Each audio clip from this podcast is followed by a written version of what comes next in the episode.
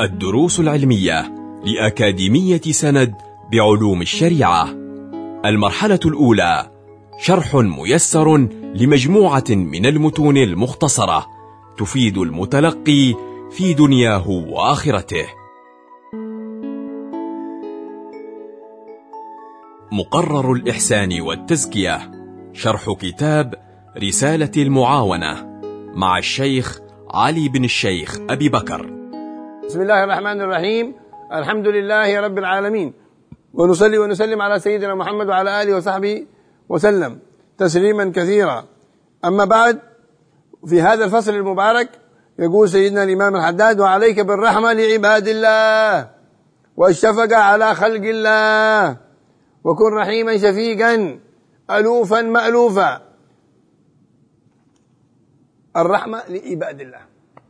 من عباد الله؟ كل من كل من يرى من ترى امامك أمامك مخلوقات الله وعباد الله. مسلمهم وكافرهم كلهم حقيقة مخلوقين لله وحقيقة عبيد لله. عرفوا أو لم يعرفوا. اعترفوا أو لم يعترفوا. إلا أن الموجودين إما عبيد معترفين وهم المؤمنين والمسلمين أو غير معترفين وهم الكافرين. ويوم القيامة إن كل إلا آتي الرحمن عبدا. كلهم عبيد. والإله كما قال الإمام الحداد وكل والإله فينا يفعل ما يريد. أنت والخلائق كلهم عبيد. أنت والخلائق. أي فرد كان. كلهم عبيد. والإله فينا يفعل ما يريد. همك واغتمامك ويحك ما يفيد. القضاء تقدم فاغنم السكون لا يكثر همك ما قدر ما قدر يكون. كن رحيما بعباد الله. شفيقا عليهم رحيما أليفا مألوفا. واحذر أن تكون فظا غليظا فاحشا جافيا. قال عليه الصلاة والسلام إنما يرحم الله من عباده الرحماء. وقال عليه الصلاة والسلام من لا يرحم لا يرحم. وقال عليه الصلاة والسلام لا تنزع الرحمة إلا من شقي. وقال عليه الصلاة والسلام المؤمن ألوف مألوف ولا خير في من لا يألف ولا يؤلف. هذا جلف هذا قاسي القلب هذا فض فض هذا غليظا قلب لكن المؤمن إلا أليف يؤلف يحبه من حواليه يفرح بالسلام. بالابتسامة بالدعاء بالتوجه إلى الله في حاله.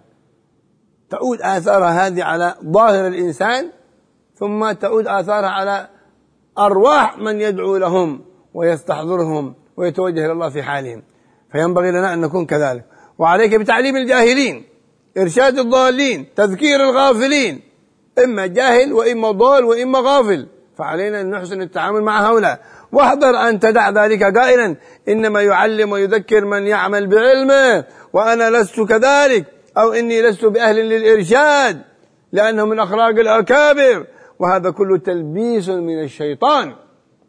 فإن التعليم والتذكير من جملة العمل بالعلم. التعليم والتذكير من جملة العمل بالعلم. أنا ما أعمل بعلمي. هذا من جملة العمل بالعلم. والأكابر ما صاروا أكابر إلا بفضل الله والعمل بطاعة الله وإرشادهم عباد الله إلى سبيل الله. وإذا لم تكن أهلا فليس لك طريق إلى حصول الأهلية إلا بفعل الخير والدعاء إليه. وإنما الشؤم في الدعوة والدعاء إلى غير الحق. الدعاوي والدعاء لغير الحق هذه المصيبة. أما من يدعو إلى الخير وكل إنسان يعرف مسألة كما قال في بعض الكتب الأخرى. وكل إنسان يعرف مسألة واحدة فهو من أهل العلم بها. فيجب عليه أن يعلمها من لم يعلمها. ولو سورة الفاتحة وهي عظيمة أو وضوء أو احتراز من نجاسة أو آه، صلاة أو غير ذلك أو تنبيه من سب أو شتم. تعرف هذا أنه حلال وهذا حرام؟ فبينوا إلى من لم يعرف ذلك. وإن كان في جلسة فالجلسة مجلس ذكر مجلس علم. وإن تكرر فيها الكلام فرحمة الله نازلة ومغفرة الله على أهلها نازلة وحاصلة. فاحضر مجالس العلم ومجالس التذكير ومجالس التنوير ومجلس العلم أفضل من صلاة ألف ركعة كما جاء في بعض الأخبار. فمجالس العلم لها شأن عظيم. وإن كان ما يدور فيها مكرر لأجل التكرير عسى يحصل التأثير. بالتكرير يحصل التأثير.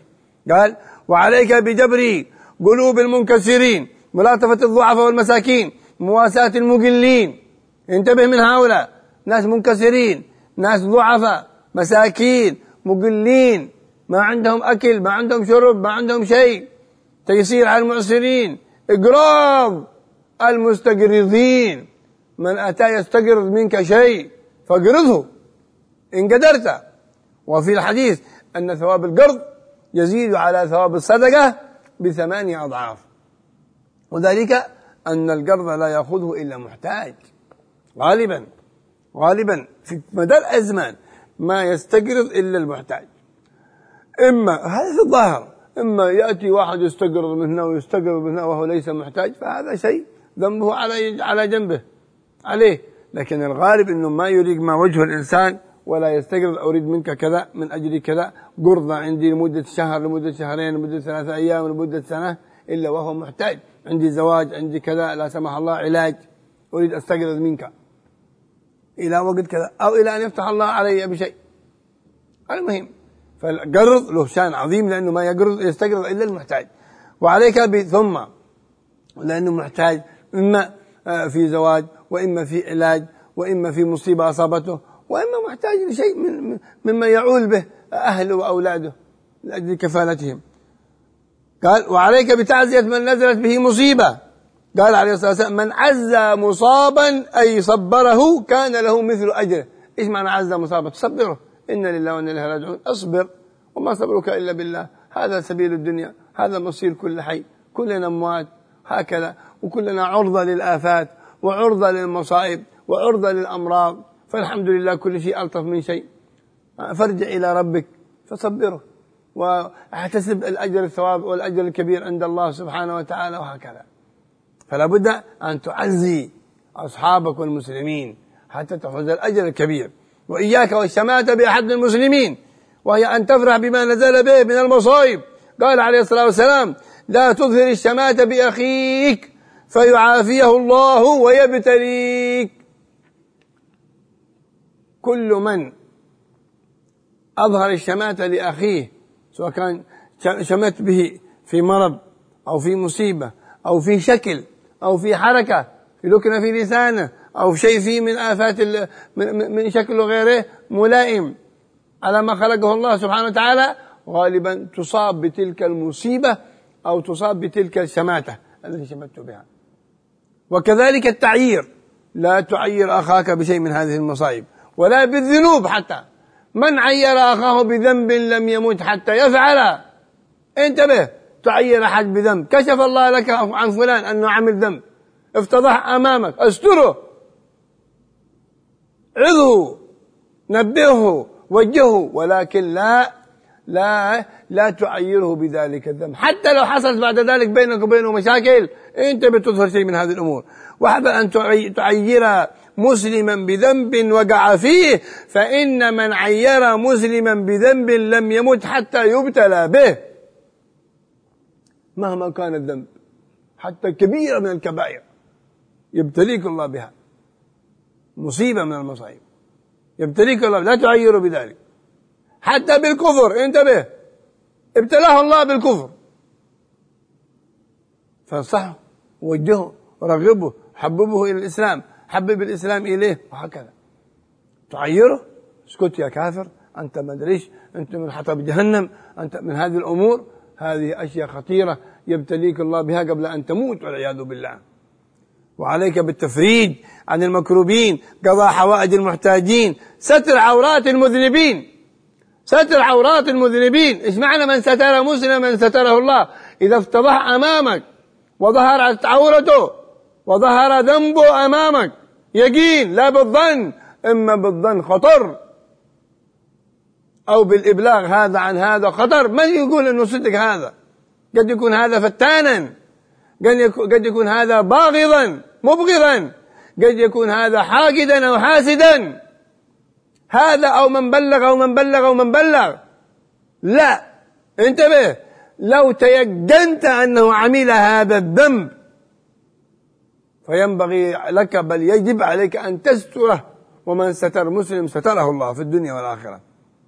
قال عليه الصلاة والسلام من يسر على معسر يسر الله عليه ومن ستر مسلما ستره الله في الدنيا والآخرة ومن فرج عن مسلم كربة من كرب الدنيا فرج الله عنه كربة من كرب يوم القيامة ومن كان في حاجة أخيه كان الله في حاجته والله في عون العبد ما كان العبد في عون أخيه الله أكبر والله في عون العبد ما كان العبد في عون أخيه اقضي حوائج المسلمين استر المسلمين امشي في حوائجهم وإن لم تقضى من مشى في حاجة أخيه المسلم قضيت أو لم تقضى أفضل من الاعتكاف في المسجد النبوي كذا وكذا شهر.